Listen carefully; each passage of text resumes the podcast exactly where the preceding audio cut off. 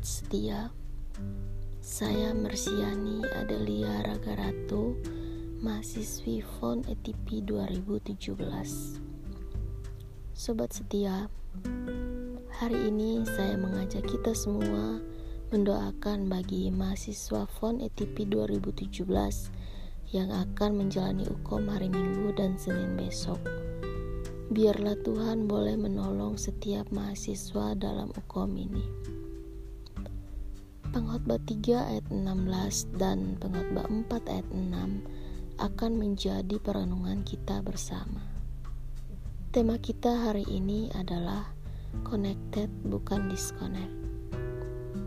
Notes kita akan dibacakan oleh Yeremia S, mahasiswa FON ETP 2019. Terima kasih untuk support yang telah diberikan bagi SS Podcast. Kiranya Tuhan boleh memimpin studimu dalam memasuki tahun ketiga dan juga kekuatan dalam menyelesaikan skripsi nanti.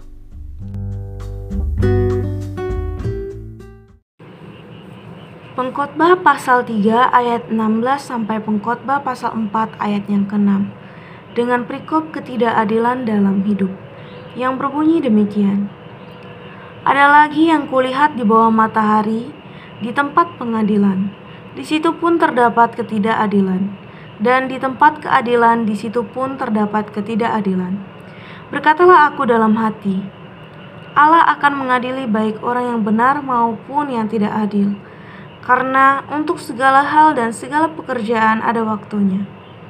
Tentang anak-anak manusia, aku berkata dalam hati, Allah hendak menguji mereka dan memperlihatkan kepada mereka bahwa mereka hanyalah binatang.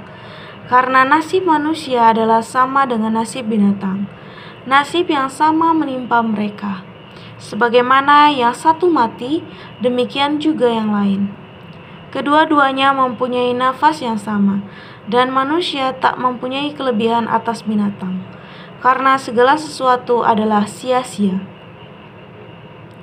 Kedua-duanya menuju satu tempat, kedua-duanya terjadi dari debu, dan kedua-duanya kembali kepada debu. Siapakah yang mengetahui apakah nafas manusia naik ke atas dan nafas binatang turun ke bawah bumi? Aku melihat bahwa tidak ada yang lebih baik bagi manusia daripada bergembira dalam pekerjaannya sebab itu adalah bagiannya. Karena siapa akan memperlihatkan kepadanya apa yang akan terjadi sesudah dia? Lagi aku melihat segala penindasan yang terjadi di bawah matahari. Dan lihatlah, air mata orang-orang yang ditindas dan tak ada yang menghibur mereka. Karena pihak orang-orang yang menindas ada kekuasaan. Oleh sebab itu, aku menganggap orang-orang mati yang sudah lama meninggal lebih bahagia daripada orang-orang hidup yang sekarang masih hidup. Tetapi yang lebih bahagia daripada kedua-duanya itu kuanggap orang yang belum ada, yang belum melihat perbuatan jahat yang terjadi di bawah matahari dan aku melihat bahwa segala jerih payah dan segala kecakapan dalam pekerjaan adalah iri hati seseorang terhadap yang lain. Ini pun kesia-siaan dan usaha menjaring angin. Orang yang bodoh melipat tangannya dan memakan dagingnya sendiri. Segenggam ketenangan lebih baik daripada dua genggam jerih payah dan usaha menjaring angin. Demikian pembacaan firman Tuhan.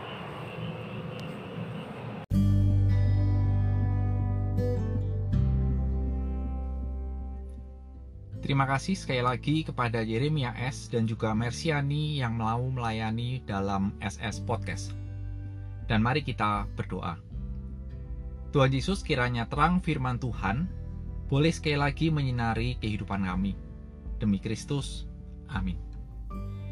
Sobat setia, dalam keluarga saya sering terjadi sebuah diskusi ringan antara saya dengan anak-anak saya. Biasanya diskusi itu dimulai dari sebuah pertanyaan yang dicetuskan oleh anak saya. Misalnya James, anak bungsu saya, pernah mengatakan bahwa hidup itu tidak adil dan mengenaskan. Saya bertanya mengapa dia berkata seperti itu. Dia mengatakan bahwa dia mengamati ada orang yang lahir langsung miskin, dan dia memikirkan bagaimana caranya orang semiskin itu bisa kaya. Di sini disclaimer on, karena ada yang ada dalam pikiran dia saat itu adalah bagaimana cara hidup kaya. Bagaimana caranya supaya hidup kaya. Itulah yang ada dalam pikirannya. Dan saya tambahkan, kalau bisa kaya raya mentok. Dan ketika dia mengatakan itu, dia membandingkan dengan orang-orang yang lahir di sisi yang lain, yang sudah lahir dalam keluarga yang kaya raya. Tidak perlu bekerja keras pun hartanya melimpah. Dia mencontohkan murid-murid yang dulu saya ajar, karena mereka benar-benar dari kalangan super rich, orang-orang yang sangat kaya yang ada di Indonesia ini. Di situlah dia mengatakan hidup ini nggak adil banget. Dan belum lagi ditambahkan, dengan peristiwa-peristiwa yang ada dalam dunia ini, di mana ada orang yang tidak bersalah namun harus masuk ke dalam penjara. Seumur hidupnya di penjara sampai akhirnya mati dan tidak ada orang yang peduli. Dia juga mengatakan, adilkah itu? Di sisi lain, ada orang yang kehidupannya benar-benar boleh dikatakan sangat nyaman. Dia bisa menikmati kehidupan dengan berpesta pora, dengan menikmati apa pun yang dia inginkan, semua bisa dinikmati, meskipun semuanya itu bisa dinikmati dengan hasil karya korupsi demi sebuah kekayaan. Tidak tertangkap oleh hukum, bebas ke mana-mana, melakukan kejahatan, dan berlangsung seumur hidupnya. Tanda kutip tidak pernah sengsara dalam hidup di dunia ini. Meskipun toh akhirnya semuanya akan mati. Hal itu menambah pertanyaan, adilkah itu dalam kehidupan ini? Dan keironisan dan kegelian dalam kehidupan ini ditambah ketika kita melihat di ayat yang ke-17 yang juga mengatakan bahwa di tempat yang katanya paling adil yaitu pengadilan di situ juga ada ketidakadilan. Sebuah satu hal yang menarik bukan?